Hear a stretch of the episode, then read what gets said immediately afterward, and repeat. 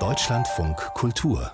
Länderreport Mecklenburg-Vorpommern ist auf jeden Fall ein Urlaubsland. Dort gibt es wunderbare Strände und Naturparks, aber kaum Industrie. Abgesehen von den großen Werften. Eine Traditionsbranche an der Ostsee, die aber seit vielen Jahren immer wieder kurz vor dem Aussteht. Die Konkurrenz aus Asien baut einfach billiger. Und Corona hat die Situation auch nicht gerade verbessert.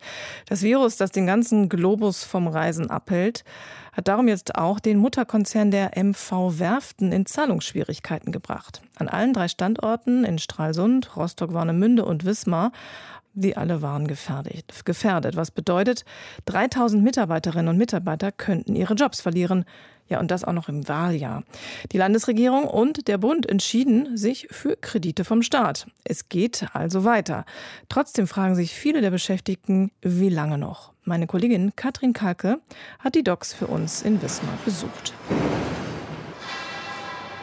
Eines der größten Kreuzfahrtschiffe der Welt entsteht gerade beim Schiffbauer MV Werften in Wismar, die Global 1. 20 Decks, 340 Meter lang und für 9500 Passagiere. Einen winzigen Teil auf dem Ozeanriesen hat Alexander Harms geschaffen. Er ist einer von 30 Konstrukteuren, plant Leitungen und Schächte. Der Schiffbau an sich ist ja schon sehr interessant. Man sieht halt viele Ecken, wo man dann auch mitgewirkt hat. Oft auch Ecken, die ein normaler Mensch nachher nie wieder zu Gesicht bekommt, aber man weiß, dass sie da ist. Und das ist natürlich schön, das dann zu sehen, was man nachher auch wirklich den ganzen Tag gemacht hat. Der 35-Jährige sitzt meist am Computer im Büro mit Blick auf das Dock, aber zwischendurch geht er auch zum Schiff. Ja, das muss schon passen. Wir haben da schon unsere Millimeterangaben, die haben wir auf 5 Millimeter, so sind die eigentlich genau, eigentlich auf den Millimeter, aber kommt keiner und misst das jetzt auf den Millimeter nach, ne? weil das einfach teilweise unmöglich ist. Aber es ist schon auf den Millimeter genau geplant. Es ist anders als im Büro. Es ist schön zu sehen, wie das wirklich so eins zu eins umgesetzt wird, was man sich so mit den Kollegen zusammen erarbeitet hat. Lange war nicht klar, ob er seinen Arbeitsplatz behalten kann. Corona brachte die Werften in Existenznot. Monatelang ruhte die Arbeit, auch an den anderen beiden Standorten in Rostock-Warnemünde und Stralsund. Viele Kollegen mussten zu Hause bleiben, die anderen in Kurzarbeit. Beruflich war das ein Riesenschock, so muss ich sagen. Das hat einen direkt vors Gesicht geschlagen. Man hat damit ja absolut nicht gerechnet, weil ja eigentlich sah alles sehr gut aus, sehr vielversprechend. Und diese Sache, die war jetzt auf einmal ganz anders. Anfang 2020 geriet der Werfteigner, der Genting-Konzern aus Malaysia und Hongkong, in Turbulenzen. Nachdem er vier Jahre lang kräftig investiert hatte, gab es wegen Corona plötzlich kein Geld mehr. Das Kerngeschäft, Kreuzfahrten und Casinos in Asien stockte. In Wismar hatte Alexander Harms viele schlaflose Nächte. Man hat sich natürlich ständig dann Sorgen gemacht. Ne? Man hat zu Hause gesessen, nachgedacht, gegrübelt. Es war also keine schöne Situation, in der man da gesessen hat. Um die Global 1 in Wismar und ein weiteres Schiff am Standort in Stralsund, die Crystal Endeavour, fertigzustellen, benötigt MV Werften im vergangenen Sommer mehrere hundert Millionen Euro Kredit. Zusätzlich. Von den Banken bekommt der asiatische Mutterkonzern aber kein Geld mehr. Letzte Hoffnung, der Corona-Rettungsschirm des Bundes. In dieser Krisenzeit müsse der Staat bereit sein zu helfen, sagte Mecklenburg-Vorpommerns Wirtschaftsminister Harry Glawe von der CDU damals. Das Geld kam. Im Oktober vergangenen Jahres flossen 193 Millionen Euro Überbrückungshilfe vom Bund für die Fertigstellung der Crystal Endeavour in Stralsund. Der Staat hat gebürgt, um die Arbeitsplätze zu sichern, ein Jahr vor der Wahl.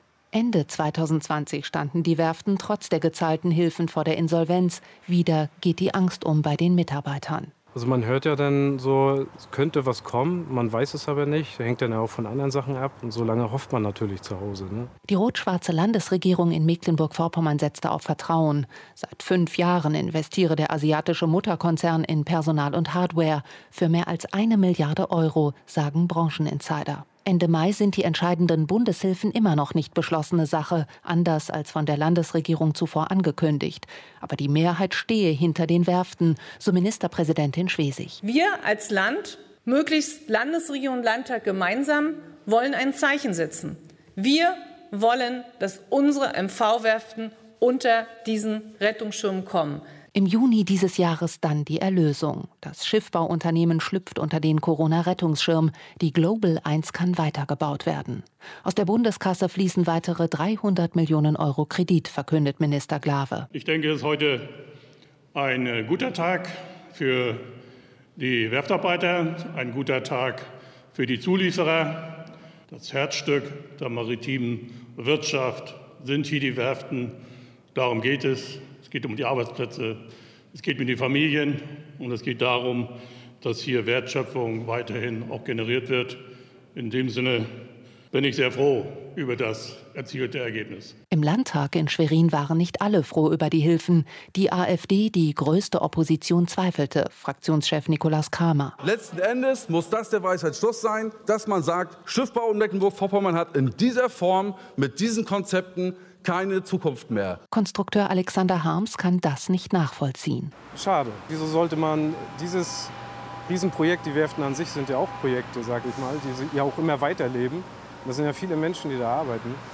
Das einfach so abzuschreiben, das ist ein bisschen einfach, finde ich. Der Bund zahlte an den asiatischen Konzern, ohne dass dieser verbindlich zugesagt hatte, nach der Fertigstellung der beiden Riesenschiffe die MV-Werften wie bisher weiterzuführen.